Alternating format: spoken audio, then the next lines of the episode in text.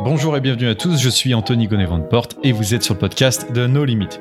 Aujourd'hui, je reçois Charles Debuyer, un coutelier d'excellence qui est établi en France. Il va nous expliquer comment on peut démarrer avec une passion pour ensuite la commercialiser à grande échelle.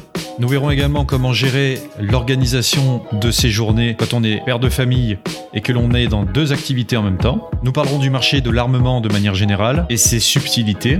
Nous verrons aussi comment distribuer vos produits à l'international. Il nous introduira en plus des notions pour pouvoir créer son propre couteau. Et enfin, nous conclurons avec un plan d'action pour survivre dans un environnement hostile. Comme d'habitude, ce podcast est parsemé de beaucoup d'informations qui vous seront utiles dans votre vie d'entrepreneur. Je vous souhaite une bonne écoute. N'oubliez pas que le groupe Telegram est toujours ouvert et que vous pouvez nous rejoindre en vous rendant sur le site internet nolimitinc.com. Il est dédié à tous les entrepreneurs qui veulent démarrer ou lancer une activité sur Internet et il vous permettra de trouver toutes les clés nécessaires pour le faire correctement. Sans plus attendre, allons-y. Bonjour à tous, bonjour Charles. Bonjour Anthony. Alors Charles, Charles, je suis quand même content qu'on arrive à se rencontrer euh, en, visio parce que les gens nous entendront, mais on se voit en visio. Euh, on a essayé de se caler plusieurs dates ensemble, ça a été assez complexe, mais bon, on y est arrivé. C'est ma poisse avec la technologie, tu, le connais maintenant. Ah ouais, ouais, mais c'est que comme vous allez le découvrir, en fait, Charles a une vie très, très euh, chargée. Et du coup, bon, ben voilà, on essaie de trouver des créneaux, mais on y est arrivé. Alors, Charles, est-ce que tu peux te présenter euh, vite fait ce que tu fais, euh, ce que tu fais dans la vie, ton métier, tes activités, euh, et puis après, j'apporterai des petits éléments supplémentaires pour nos auditeurs. Très bien. Bah, écoutez, on va faire assez vite. Je vais quand même partir du, bac. Après le bac, je fais un BTS gestion forestière. Ensuite, je fais une année un peu un peu floue où j'ai arrêté ce que j'ai commencé. Et ensuite, j'ai fait une licence professionnelle à Valence, en France. Et après, j'ai attaqué dans le monde du travail. Donc, premier travail alimentaire. Ensuite, euh, j'ai travaillé en tant qu'armurier. Et ensuite, j'ai rejoint l'entreprise de mes parents, donc qui fabrique euh, des couteaux. Donc, j'y travaille encore. Ça fait maintenant sept ans que j'y suis, bientôt huit. Et euh, pendant euh, que je travaillais donc avec mes parents, j'ai créé ma micro-entreprise qui aura bientôt trois ans là cet été. Et donc du coup, bah, c'est de cette activité que l'on va parler notamment avec Anthony. Et donc, mmh. je fabrique des couteaux. Ok. Voilà. Et du coup, du coup, bah, du coup, tu travailles euh, dans deux entreprises à la fois, en plus de la tienne. Voilà, c'est ça. Et euh, parmi ces activités, du coup, c'est, euh, enfin, je veux dire, par rapport à l'activité que tu as aujourd'hui, l'entreprise où tu travailles fournit énormément de couteaux déjà, ou c'est vraiment quelque chose qui a rien à voir? Euh, si, si, nous, on fait que des couteaux. Ça fait 15 ans que qu'on existe. Donc, la marque, c'est Wallsteer. Et on travaille beaucoup avec euh, l'armée, les forces spéciales, les commandos et aussi mhm. avec les particuliers. Donc, ouais, ouais, ils sortent, euh, on sort beaucoup de couteaux à l'année. Et en plus, à côté, j'ai euh, ma propre marque où là, c'est moi qui fabrique mes, mes designs. Et j'ai pas dit dans la présentation, bah, je suis marié et j'ai trois enfants. Ah oui, donc ça rajoute encore une charge de travail. Voilà, c'est ça. ok, ok. Et du coup, bon, par rapport aux couteaux, les couteaux, Qu'est-ce qui t'a fait commencer de, vouloir modéliser en fait un couteau et de te dire bon bah voilà je vais en faire mon métier? C'est quoi le déclic qu'il y a eu quand tu quand tu t'es lancé dans cette activité? Ben, en fait le déclic c'était Instagram. Instagram. Euh, pour la petite histoire, ouais, je me suis mis sur Instagram euh, avec des, des copains là qui m'avaient qui m'avaient dit de m'y mettre. Donc au début, c'était un compte tout à fait euh, classique, mais déjà orienté couteau parce que j'ai une collection personnelle assez importante. Et de fil en aiguille, en fait, j'ai proposé à un de mes copains de faire un design pour sa gamme.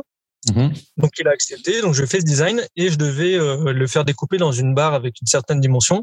Et pour combler en fait l'espace entre les couteaux, bah, j'ai créé mon premier couteau qui s'appelle l'Islero. Et en fait, c'est parti de là. Et après, donc, euh, j'ai commencé à fabriquer euh, ce modèle-ci. Et de fil en aiguille, euh, comme, comme le modèle plaisait bien, bah, du coup, j'ai créé d'autres choses. Et puis, voilà, maintenant, c'est. et au bout d'un moment, je me suis lancé, du coup, en tant que pro, en auto-entrepreneur. Donc, c'est parti d'Instagram à la base c'est pas c'est pas enfin je suis pas les impôts ni quoi que ce soit mais en gros est-ce que tu conseilles de te lancer euh, de te lancer et quand tu commences à réaliser tes premières factures de lancer ton entreprise à ce moment-là ou de commencer euh, euh, de créer une entreprise ensuite de regarder ce que tu vas faire et ainsi de suite? Bah, en fait au début c'est un peu compliqué parce que pour se lancer il faut être un peu sûr que ça marche. Donc du coup une petite période de flottaison a permis de, de tâter le terrain et tout. Et euh, quand j'ai vu que ça, que ça prenait un petit peu, je me suis très, mis de vie, très vite mis dans la, dans la légalité et j'ai créé la, la micro-entreprise. quoi. Ok. Et à côté, du coup, tu as, des passions ou quelque chose comme ça? Euh, Ouais, j'en ai pas mal. Euh, donc, je suis photographe, c'est moi qui fais toutes les photos sur, euh, sur mon site, les vidéos aussi. Donc, un peu moins poussé vidéo parce que ça demande beaucoup plus de matériel et de temps. je suis tireur à l'arc et chasseur. Bon, chasseur au chômage, hein, ça fait 2-3 ans que j'ai pas pris le permis parce que j'ai plus, plus trop le temps. Mhm. J'adore la lecture aussi, notamment les mangas. Et puis, et puis voilà, c'est déjà pas mal. One Piece te parle du coup Exactement. bah, mon dernier couteau s'appelle One Punch Knife, en, en, référence à One Punch Man, One Punch pour ceux qui connaissent. Ouais. Ah, je sais que dans les abonnés, il y a des personnes qui suivent un peu tout ce qui est manga et tout ça. Tu serais surpris. Hein. Ah, bah, c'est super connu. Hein. Euh, par rapport au couteau, quand tu veux créer un couteau, tu une idée de base. C'est quoi le processus pour déterminer euh, un couteau entre ton, on va dire ton idée que tu t'en fais et ton idée finale? Il y a des tests, il y a des prototypes. C'est quoi dans l'intégralité le processus? Bah en fait, moi, j'ai plusieurs processus de création. Soit j'ai déjà une idée en tête et je me mets une sorte de cahier des charges et euh, à partir de là, je travaille euh, sur un, design. Euh, soit des fois, euh, c'est l'inspiration qui vient dans la nuit ou suite à une grosse émotion ou des choses comme ça. Par exemple, il y a un couteau que j'ai dessiné suite à l'hospitalisation de ma fille où j'avais besoin de, de, mettre un truc sur papier et donc extérioriser voilà, le couteau est sorti comme ça. Et après, des fois, ça peut être des, des idées clients que je garde en tête et euh, au bout d'un moment, ça mature et euh, voilà, après, je, je couche ça sur, euh, sur papier et ensuite, je travaille dessus en informatique. Après, une fois que j'ai le dessin en informatique, AutoCAD. AutoCAD. J'utilise AutoCAD. Comme je travaille que sur du 2D, ça suffit.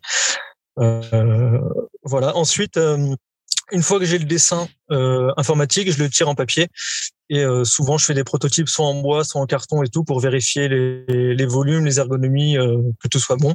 Mhm. Et une fois que ça c'est validé, je passe en découpe laser. Je fais les premiers les premiers prototypes et euh, si c'est bon du premier coup, bah après je le lance en modèle custom de la gamme. Sinon après je fais les, des petits ajustements. Ça peut être Souvent, quand je fais des ajustements au niveau de la découpe, on est vraiment sur des choses minimes où je rajoute 5 mm de manche, j'augmente un diamètre de trou, euh, je vais élargir un poil de la lame. Ça va vraiment être du peaufinage à ce niveau-là. Donc c'est vraiment, enfin c'est c'est pas tu décides de faire un couteau et tu et, et tu le fais. C'est il faut vraiment avoir quand même des compétences dedans. Quelqu'un qui est chez soi qui voudrait je sais pas se lancer dans la création de couteaux euh, ou quelque chose comme ça, il pourrait pas le faire euh, de lui-même. Bah, en fait, en fait, tu peux dans le sens où bah, tout le monde a des couteaux sous la main. C'est assez facile de trouver des designs euh, sur le mmh. net. Mais si tu veux vraiment créer ta propre identité, euh, ta propre gamme et tout, là, c'est un niveau au-dessus et c'est assez difficile parce que la concurrence est quand même extrêmement euh, rude et elle est mondiale et il y a un niveau euh, assez énorme dans le dans le milieu du couteau. Donc, c'est dur de, de faire sa place. Sachant qu'il y en a plein qui se gênent pas pour copier, hein, bien entendu. Donc là, après, si on veut copier en fait, c'est pas gênant de copier si on veut s'en faire un tout seul dans son garage, mais après, quand c'est pour, euh, pour vendre derrière, là, ça pose problème. Ouais, j'ai cru voir. Enfin, du coup, comment tu gères quand euh, il y a des personnes qui te copient? Est-ce que tu utilises des, des, logiciels Tu le vois sur Instagram Tu vois des. Ça m'intéresse. Bah pour le moment, pour le moment, ça m'est pas trop arrivé ou alors souvent c'est les Pakistanais. Alors les, les couteliers pakistanais ils sont forts pour euh, pour copier. ils font du damas. Alors nous on appelle ça du damas en, en canette euh, de coca, parce que c'est des trucs un peu un peu pourraves. Mais mais ils sont pas mauvais en plus en fabrication. Ouais, c'est les aciers sont un peu douteux, mais il y en a qui se débrouillent pas trop mal. Mais souvent voilà c'est les Pakistanais. Euh, après ça peut être des entreprises chinoises aussi. Et, et, voilà quoi. Ou alors après, c'est comme je disais, c'est un gars qui s'en fait un ou deux dans son garage. Dans ce cas-là, c'est pas dramatique. Euh, des fois, on envoie juste un message et puis après, le, le problème est réglé quoi. Hmm. Euh, au niveau du matériel que tu utilises, tu sais, pour faire des couteaux, tu, tu sais à peu près chiffrer combien ça, ça correspond à l'intégralité de ce qui te manque euh, en matériel, de ce qu'il faut pardon en matériel pour pouvoir euh, concrétiser eh un ben, couteau. Par exemple, juste juste le backstand qui est la, la pièce maîtresse de, du coutelier, donc c'est une machine avec des, des, bandes abrasives en fait, euh, qui va permettre de faire le couteau, donc détourage, euh, façonnage de la lame, ce qu'on appelle les moutures, euh, façonnage du manche, tout ça. Donc moi celui que j'ai pris, on est à déjà une machine à, à plus de 3000 euros. Ah oui, donc faut bien l'amortir. Il faut être sûr d'en faire plusieurs. après, il y, a un, il y, a un variateur, c'est basculant, j'ai trois bras différents, je mettre des roues de différents diamètres. Et puis j'ai pris vraiment un truc haut de gamme. Parce qu'en fait, comme j'ai assez peu de temps euh, consacré à la fabrication, vu que c'est pas mon entreprise euh, principale, il faut que tout aille très vite. Donc je prends du matos haut de gamme pour euh, être ultra efficace et travailler de manière euh, optimale. Justement, j'allais te poser une question par rapport à ça. Donc, quand tu réalises des couteaux dans ton atelier, sur ton temps à toi, tu, accordes combien de temps par semaine à peu près à ta propre activité quand tu as fini ta journée de travail à toi? Si je lisse sur l'année, avec en prenant en compte la compta, les réseaux sociaux, ah oui, il y a ça, la fabrication, les photos, tout ça, grosso modo, je suis entre une heure, une heure et demie par jour, je pense. En plus? Non, non, au total, en ah, incluant la fabrication. Ok. Après, c'est variable. Hein. Ça dépend. Des fois, j'arrive à, passer beaucoup plus de temps dessus. Ça va dépendre de, de mon planning et de la vie familiale. Ok. Ouais, parce que de ce que j'ai vu, euh, le, enfin, le rare nombre de fois où tu montes des vidéos ou ce genre de choses sur ton atelier, de ce que tu fais, de tes réalisations en temps réel et tout ça, c'est que euh, tu es quand même vachement efficace et efficient parce que le soir, tu arrives chez toi. Euh, j'ai remarqué, il y a quand même assez, il y a des heures assez précises à laquelle tu es dans ton atelier. Et pendant une heure et demie, tu tabasses non-stop dans ton garage, enfin, dans ton garage, dans ton atelier. Et c'est ouais, c'est assez fou d'être aussi efficace et productif. Bah ça c'est l'avantage de mon premier travail avec sept ans d'expérience. L'avantage c'est comme on était une boîte euh, euh, familiale, mais euh, ce qu'on fait du semi-industriel, du coup je suis ultra organisé, je sais travailler très vite et j'ai quasiment pas de, de perte en fait. Quand, quand j'en fais un, il est réussi quoi. Il y a, j'ai dû mettre franchement depuis que j'ai commencé, j'ai dû mettre deux couteaux à la poubelle parce que c'était des dagues assez particulières et que c'est assez technique à faire. Et sinon j'ai voilà, je suis sur du 100% de réussite quasiment quoi. Donc ça c'est pas mal. Et puis euh, comme je disais, avoir les, les, bonnes machines, les bons process et la bonne organisation, tu gagnes un temps de fou. Hein. J'ai trouvé un autre Spartiate euh, de l'organisation. Ah, il n'y a pas le choix. Hein. Puis souvent, euh, il y en a, il y a des études qui disent quand tu es déconcentré par un truc, il faut tant de temps pour t'y remettre. Moi, c'est, j'ai réussi à ce que ça soit instantané. C'est-à-dire que je peux faire un truc pendant cinq minutes, euh, il y a un de mes enfants qui vient, euh, dix minutes après, je reviens dans mon truc, je suis à fond tout de suite. et puis voilà, quasiment chaque minute est optimisée. Et quand j'ai un peu de temps perdu entre guillemets, c'est pour la boîte quoi. Mmh. Et tu fais, enfin, as des processus euh, mentaux qui sont déjà implantés ou tu as vraiment un truc pour te remettre dedans? Par exemple, euh, est-ce que tu fais ça, tu te dis, bah, je pense à rien et je le fais? Ou euh... Non, c'est plus ou moins automatique. Après, souvent, euh, le soir avant de me coucher, je me, comment dire, je me fais un peu mon planning du lendemain. Donc, du coup, c'est tout est déjà en place et c'est assez ah facile de pas oublier des choses ou d'être un peu plus efficace. Comme c'est pas mon activité activité principale, j'ai pas encore de ce qu'on appelle de débord ou de choses comme ça. Où euh, le jour où je passe en, en temps plein, bah, j'aurai un, un, tableau bien clean avec euh, toutes les étapes de la journée, les choses à, mmh. à pas oublier pour euh, pour bien s'organiser quoi. Ok, donc ouais, t'es pas forcément très orienté euh, avec les outils du style to-do list. toi, t'es vraiment encore sur le tableau blanc, pas le trop, Ouais. Ouais. Et encore même pas papier, ça reste vraiment dans ma tête parce que comme je te dis, mes journées sont pas très grosses. Euh, j'en ai pas forcément besoin parce que c'est pas ultra ultra chargé et euh, donc du coup j'arrive à m'en sortir comme ça pour le moment quoi. Et euh, au niveau des clients, parce que j'imagine qu'en ce moment avec le coronavirus, le climat d'insécurité, toutes les autres enfin, toutes les autres choses qui viennent se, de, se greffer par rapport à la situation actuelle. Qu'est-ce que ça donne? C'est des, enfin, je sais pas si tu peux nous en dire plus, mais la, majeure partie des personnes qui achètent ce genre de, couteau, c'est des personnes qui sont juste des collectionneurs, des personnes qui vont l'utiliser en chasse euh, pour daguer des animaux ou ce genre de choses, ou rien à voir? Non, moi j'ai tous les profils. Donc oui, il y a du collectionneur, il y a des chasseurs, il y a ce qu'on appelle euh, tout ce qui est la sphère euh, bushcraft outdoor, donc c'est toutes les activités en forêt.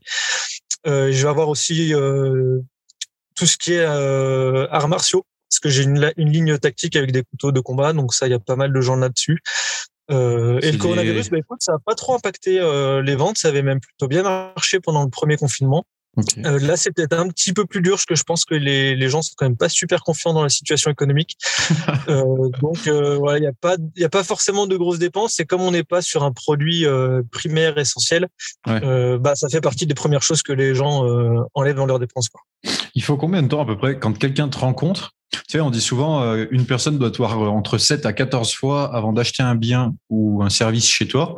Tu dirais que chez toi, quand quelqu'un te découvre, sais pas si par exemple tu vois un nouvel abonné sur Instagram, combien de temps ça va prendre après avoir partagé du contenu et tout ça avant qu'il arrive euh, à, acheter, Alors là, un produit? je, ne saurais pas te dire. Il y en a, c'est du premier coup, sans les ah connaître. sans les sur le site et ça commande. Ou alors souvent c'est que du coup ils ont eu le temps de me connaître par Instagram et tout, mais sans que moi je le sache en fait. Euh, voilà. Après, le, ce qui est bien, c'est que la plupart des clients sont récurrents et euh, comme je fais du bon travail, je pense, Les, gens recommandent facilement. J'ai un très bon contact avec les gens mmh. et, et je suis assez connu dans le milieu depuis longtemps grâce à mon premier travail et aussi à Opus. Donc j'ai une bonne image de, de sérieux. J'ai vu que tu avais beaucoup de chaînes YouTube à l'international qui reparlaient de, de ce que tu faisais. Et dans une niche, euh, j'imagine que ça a du poids quand euh, quand ça, les vidéos, enfin les mecs font des vidéos sur toi et tout ça, non? Ouais, bah pareil, c'est toujours dur de mesurer les retombées, mais oui, je sais qu'il y a sur Instagram, je suis reposté souvent par des, des grosses pages et quelques quelques revendeurs américains. Euh, après, le problème, c'est que comme j'ai pas une grosse capacité de fabrication, c'est un peu dur de les servir régulièrement. Mais là, tu vois, j'ai une commande américaine, ils me prennent 20 couteaux euh, et voilà, c'est un, un, gros truc euh, très qualitatif dans ce qu'on appelle euh, le l'EDC, c'est tout ce qui est everyday carry. Donc ça va être des, lampes torches, plein d'accessoires, des trucs en titane, des petits couteaux, des pliants, tout ça. Et donc du coup, eux, ça fait partie de, ils sont clients internationaux quoi. Ok.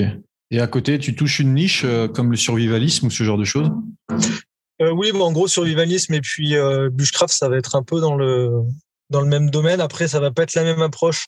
Euh, le bushcraft, ça va plus être du loisir. Le survivaliste, euh, lui, il va vraiment travailler son autonomie dans plein de domaines différents et le couteau va être euh, un des outils qu'il va utiliser. Donc, je le touche par ce biais-là. Ok. Ça m'amène à me poser une question. Tu vois, je me dis, avec bah, la France, je sais pas si tu connais par exemple les villes où il y a le plus de distribution de couteaux par rapport à tes clients. Je, je sais pas si c'est un chiffre qui est confidentiel, mais enfin même pas un chiffre, mais non. Alors là, j'en ai sais les villes. Euh, c'est vraiment très disparate. Euh, bah après Paris, euh, comme c'est la plus grosse ville, c'est là où Paris et les environs, c'est là où il y a le plus de monde. Mais après non, c'est vraiment partout dans partout dans la France. Après c'est ouais, c'est en fonction de la taille de la ville. Il y a un Paris, Lyon, il y a souvent des gens autour de ces villes, mais après non, il n'y a pas de règles. Il y a pas de règles. Ok. Et à l'international, c'est ça ça a une bonne amplitude euh, sur ton chiffre d'affaires ou pas du tout? Alors, euh, les États-Unis, ça marchait bien il y a 2-3 ans. Après, Instagram, ça a un peu cassé la figure. Et ah ouais, la mise à jour de euh, l'algorithme. voilà, c'est ça. C'était beaucoup plus difficile, mais ça marche quand même. Après, il y a la Belgique. Les, Belges, les Belges aiment beaucoup les couteaux. Euh, les Suisses aussi marchent pas mal. Et l'Allemagne aussi, ça marche bien. Les Suisses partent pas sur leur couteau suisse? Wow. Euh, si, si, mais bon, il n'y a pas que ça dans la vie. Hein. Ouais, ouais ça c'est clair. Au niveau justement donc de tes clients, donc tu envoies dans le monde entier et tu es aussi là le seul à gérer, c'est ça? Ah oui, oui, au niveau expert, c'est moi qui gère tout. Et, tu l'automatises? Enfin, je veux dire, tu as des processus pour le faire à ta place ou euh, ça, se passe, ça se passe comment en soi? Du coup, j'ai mon site euh, qui est sur la plateforme euh, Shopify. Ok. J'ai la commande qui transite par mon site. Ensuite, j'ai l'application Colissimo euh, qui est sur le site. Et donc, du coup, après, j'ai l'étiquette qui est, qui est automatique. J'ai juste à rentrer le, le poids, à imprimer et je fais le colis et je quoi. Ok. Et au niveau des, des, clients, la plupart, donc, ils te connaissent par Instagram, mais tu as aussi une chaîne YouTube, tu disais. j'ai Instagram, YouTube, Facebook. Euh, Facebook, j'y suis pour la forme, hein, parce qu'il y a pas mal de clients dessus. Mais sinon, c'est vraiment c'est vraiment pas le réseau social euh, que j'utilise euh, principalement. Et aussi sur Telegram, on a un petit groupe, euh, un petit groupe fermé là où on est à peu près 70. Où là, je partage des, choses que je ne partage pas sur d'autres réseaux sociaux. Ok. Et vraiment plus de la fabrication. En petit comité quoi, les plans de fabrication. ok. Et je me pose une question, moi, c'est par rapport à Facebook, justement. Facebook, Instagram et tout ça. Donc là, pour l'instant, tu postes sur ces canaux et tu n'as jamais été embêté bah, tu vois, pour faire, euh, je sais pas, de la publicité ou pour poster des images, euh, des comptes fermés ou ce genre de choses? Alors, pour poster des images, non. Pour faire des publicités, c'est pas possible. Ce c'est refusé. Euh, là, pour la petite histoire, je me suis fait fermer mon compte PayPal. Ah. impossible de faire un recours. Hein, le mec, j'ai au téléphone et tout, c'est leurs conditions. voilà, donc compte fermé, les sous bloqués pendant 180 jours. voilà, Mais c'est viré après quand même, c'est ça? Ouais, ouais, ouais. Au bout d'un moment, ouais. Alors j'ai eu de la chance, c'est que le jour d'avant, euh, je sais pas ce que ce qui s'est passé, j'avais quasiment tout enlevé. ouais, grave. j'ai vraiment eu chaud. Et on est plusieurs hein, euh, à s'être fait fermer les les comptes PayPal, euh, États-Unis y compris. Donc euh, là, avec de toute façon, tout ce qui est armes est de plus en plus enlevé au niveau des, des libertés. Hein. les gouvernements n'aiment pas que le peuple soit armé. Et donc, du coup, bah, PayPal qui est le fer de lance de, de cette idéologie, entre guillemets, bah, tout ce qui est couteau, ça, ça dégage. Quoi. Ouais, forcément. Et du coup, tu as essayé de faire de la pub. Alors, c'est une question, hein, mais est-ce que tu as pu essayer de faire de la publicité en mode, tu sais, tu prends un rouleau de papier toilette vide là, euh, avec le carton, et tu fais des, des, des, démonstrations. Je sais qu'il y a une marque américaine qui avait fait ça. Ils pouvaient pas montrer des couteaux, et du coup, ils avaient pris un, des dildos. ils avaient pris des, des, dildos et ils faisaient semblant de mettre des coups de couteau et disaient si vous ne voulez pas que votre autodéfense ressemble à ça, pensez à ça. Et sans, sans forcément montrer le couteau, tu vois. Ouais, non, j'ai pas fait de truc détourné comme ça. Non, ça, ça, Et puis le, le pire réseau social euh, pour les couteaux, c'était TikTok. Hein. Tu mettais une lame, c'était dégagé direct. Donc, ah ouais, alors c'est. Tu fais supprimer direct, j'ai quitté. C'est fou parce que c'est hyper sexualisé en plus le contenu sur TikTok. Hein. Ah oui, non, mais le sexe ne pose pas de problème. Par contre, les armes, si. Hmm. Non, non, le sexe est poussé à mort hein, sur les réseaux sociaux. Il y, a, quasiment rien qui est censuré là-dessus. Parce que ça fait vendre. ouais, c'est clair. Ok. Euh, j'avais deux questions pour toi. Euh, au niveau, tu sais, des applications que tu utilises, parce que je sais que tu n'as pas trop de temps, mais au niveau d'applications que tu utilises et que tu recommanderais, euh, il y a quoi pour t'organiser sur ta journée, pour faire, je sais pas, des, du travail ou ce genre de choses? Il y a Evernote que j'utilise. Quand j'ai une idée et tout, ça me permet de la noter et de la stocker de manière simple. Euh, et puis après, bah, c'est les canaux Insta, Telegram, euh, Messenger. Mais sinon, j'ai pas forcément d'application euh, spécifique pour le pour le travail. Ok. Ouais, WhatsApp quoi. Oui, voilà, ouais, WhatsApp. En fait, tout ce qui permet de communiquer avec avec mes clients, parce que du coup, ils ont un, peu tous des canaux différents. donc pour les clients, c'est Messenger, Instagram, essentiellement, mail, et puis ouais, ça va être vraiment les trois principaux canaux par lesquels on peut venir parler avec moi quoi, en tant que client. Ok. Donc ça veut dire que tu n'as même pas de service client en plus qui gère euh, tes échanges. C'est moi, qui... moi qui gère tout. Ok. Donc ça fait une bonne charge de travail. ouais, mais ça va encore. Ça reste. Euh, de temps en temps, t'en as un qui te tient la jambe euh, pour final rien, mais c'est assez rare. En général, les clients sont. Ça va assez bien ce qu'ils veulent et puis ça, ça va assez vite. Du coup, ben, à quoi ressemble une journée à côté de toi? Euh, ben, je, me matin. du matin. je me lève à 6 heures du matin. Après, je, je prépare le petit déj pour les filles et tout. Je les amène à l'école. Ensuite, 8 euh, heures, je suis au travail. À midi, je prends ma pause. Après, pendant la pause, une demi-heure, je bosse un peu sur mes couteaux et tout. Après, je rattaque à une heure. À 16 heures, je pars. Je récupère les filles. Et puis après, là, c'est tout le, les devoirs, euh, les bains, euh, s'occuper du jardin, des poules, tout ça. et puis, une fois on a fait le repas qu'elles sont couchées, je bosse un peu sur euh, mon site, la compta, euh, les choses comme ça. Et à 23h, 23h30, je suis au lit, quoi. Et la nuit, après, euh, bah, tu as les, réveils du petit dernier de temps en temps. Donc, des fois, tu es bien fracassé le matin. Quoi. Oh. Une vie de parent normale. Et le week-end, du coup, pas de repos. C'est ça? Si, si, les week-ends, quand même. En fait, le but du truc, c'est quand même de consacrer pas mal de temps à, ma famille aussi. Donc, le week-end, si, si, on fait des sorties, on bouge. Et puis, pareil, quand j'ai du temps, eh ben je, je, travaille sur euh, sur ma boîte dès, que je peux en fait. Hmm. Ok. Est-ce est que tu as des personnes que tu suis dans ce secteur euh, et quelle est ta vision dans le secteur de la coutellerie? Est-ce que c'est un marché qui va plutôt baisser? Est-ce que c'est un marché qui va plutôt évoluer? Euh, Parce que j'ai vu que par exemple tu faisais de l'archerie. Je me dis, je sais pas, peut-être que tu vas essayer de mêler les deux ou je sais pas si tu as des, des infos par rapport à ça ou ce genre de choses, tu vois. Bah, mêler les deux, je le ferai quand j'aurai le temps, malheureusement, parce que l'archerie, ça fait très longtemps que j'ai pas posté de vidéo sur ma chaîne YouTube, parce que j'ai plus le temps du tout de, de tirer à l'arc pour le moment. Mmh.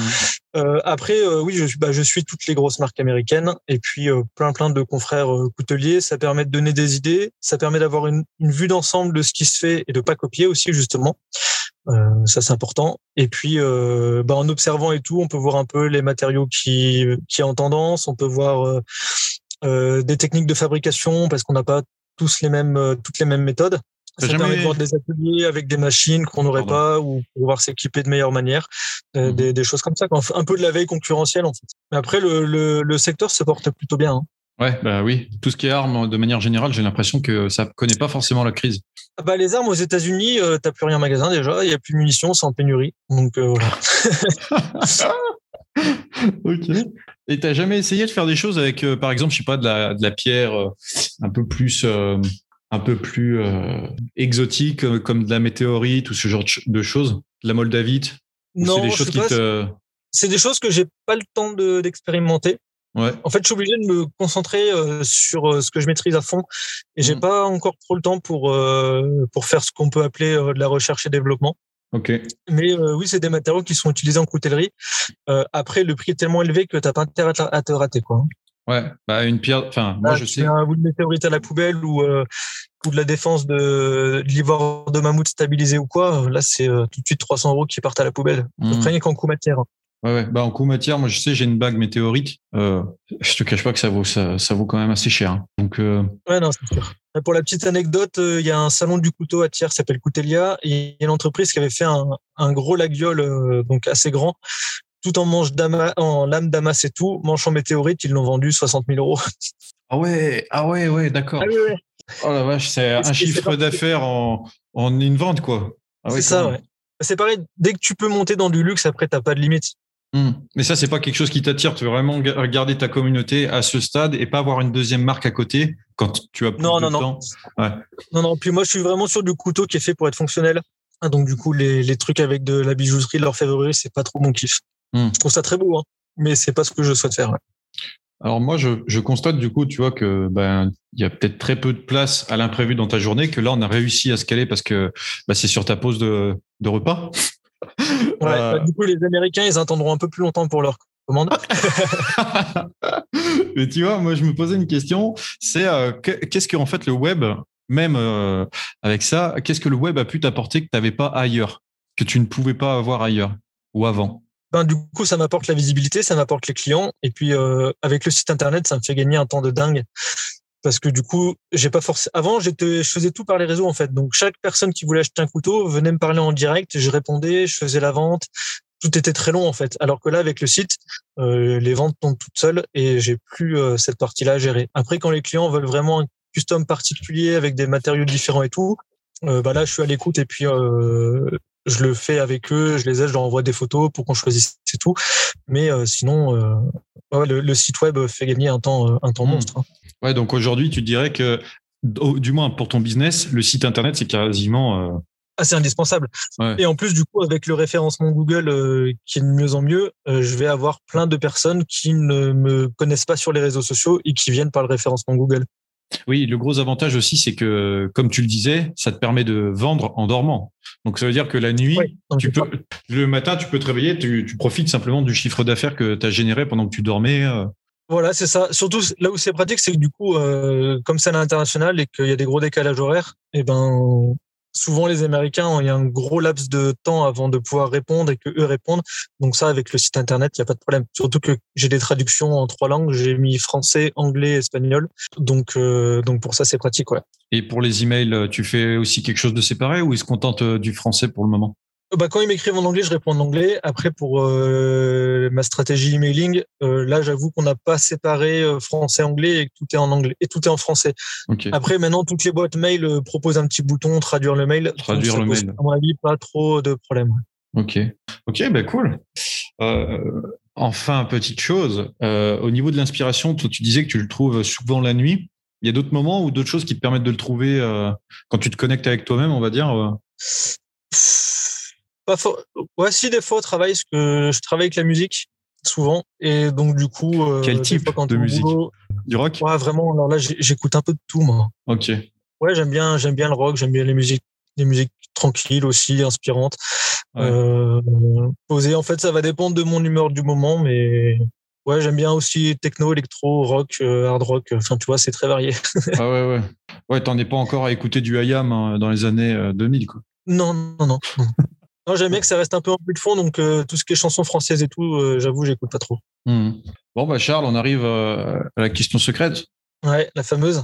La fameuse. Alors, le principe de la question secrète pour les personnes qui nous entendent, euh, je vais te poser une question. Tu n'as pas forcément de bonne ou de mauvaise réponse. L'idée, c'est de simplement voir euh, comment toi tu penses, comment toi tu le ferais.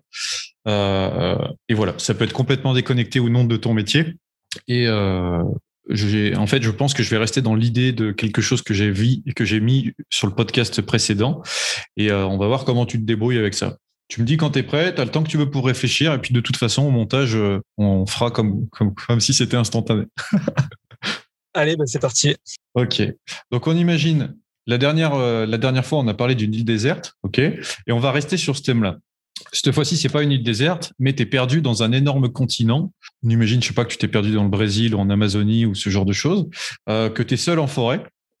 Et ça serait quoi ton plan d'action pour arriver à survivre pendant euh, plus de quatre mois en plein milieu de la forêt, euh, avec les étapes par étapes que, tu pourrais fournir à d'autres personnes, tu vois, qui nous écoutent, pour survivre dans la forêt pendant euh, une longue période, tu vois, sans jamais manquer de rien.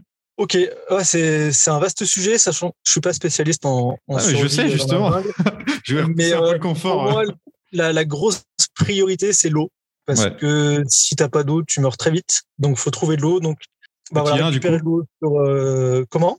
Ça serait ouais, petit 1 récupérer de l'eau euh, et puis la rendre potable. Ok. Comment tu pourrais t'y prendre? Bah, c'est assez compliqué si tu as zéro matos. Euh, le mieux c'est de pouvoir la récupérer, la préfiltrer par exemple avec ton t-shirt en coton pour enlever tous les résidus, tout ça. Mmh Ensuite, le mieux c'est de pouvoir faire un feu et la faire bouillir pour tuer tout ce qui est micro-organismes, bactéries, virus. Et à partir de là, tu peux la boire à peu près sans trop de problèmes. On la laisse refroidir. Oui, bah oui, c'est mieux. Ou alors après, tu te fais une infusion, quoi. ok. Donc, bien entendu, j'ai un ou deux couteaux, hein, vu que je suis coutelier. Donc après, bah, tu, tu fais de quoi faire un feu parce que dans ces pays-là, vaut mieux avoir un peu de feu pour écarter les bêtes sauvages, parce qu'il y en a quand même quelques-unes que t'as pas envie de rencontrer.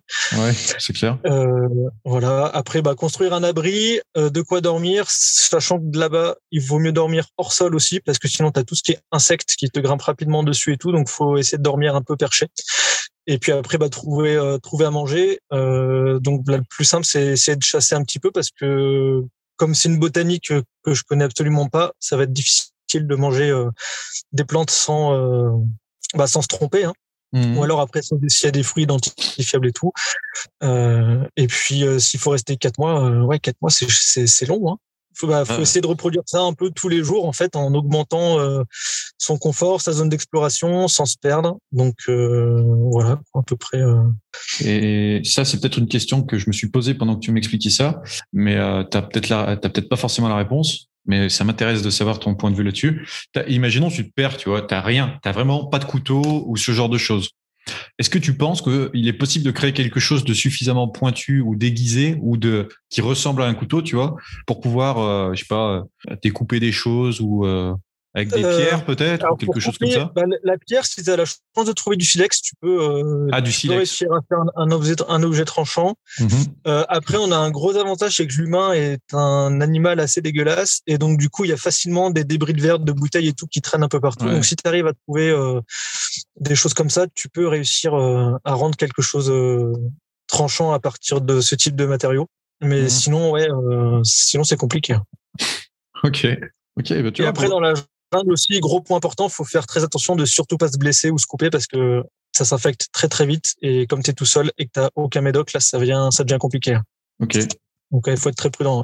Donc petit 1, de l'eau, petit 2, le feu, petit 3, l'abri et petit 4, le confort qui s'étend, enfin qui s'étend au fur et à mesure avec la zone ouais. De toute façon, en gros, il faut répondre aux besoins primaires qui est boire, manger, dormir et puis euh, si tu arrives à avoir ces trois là à peu près à un niveau acceptable, tu peux tenir dans la durée. Quoi, si après tu fais pas de bêtises, parce que s'il en manque un, tu peux vite perdre la boule, euh, être trop euh, trop faible pour faire les, les autres choses, et euh, là ça devient dangereux. Ok, ok, bah écoute, je te remercie. pour conclure, est-ce qu'il y a, tu peux me donner les endroits où on peut te suivre, te soutenir et poursuivre ta route? Et eh ben du coup, il y a le site internet, c'est www.opus-knives.com. Euh, Instagram même nom, Facebook même nom. J'ai tout à peu près même nom. Et de toute façon, sur le site, tout est euh, tout est accessible au niveau de mes réseaux sociaux et la chaîne YouTube aussi. Ok. Bah écoute, euh, je pense qu'on a fait le tour. Ouais, bah, je pense aussi. Ouais.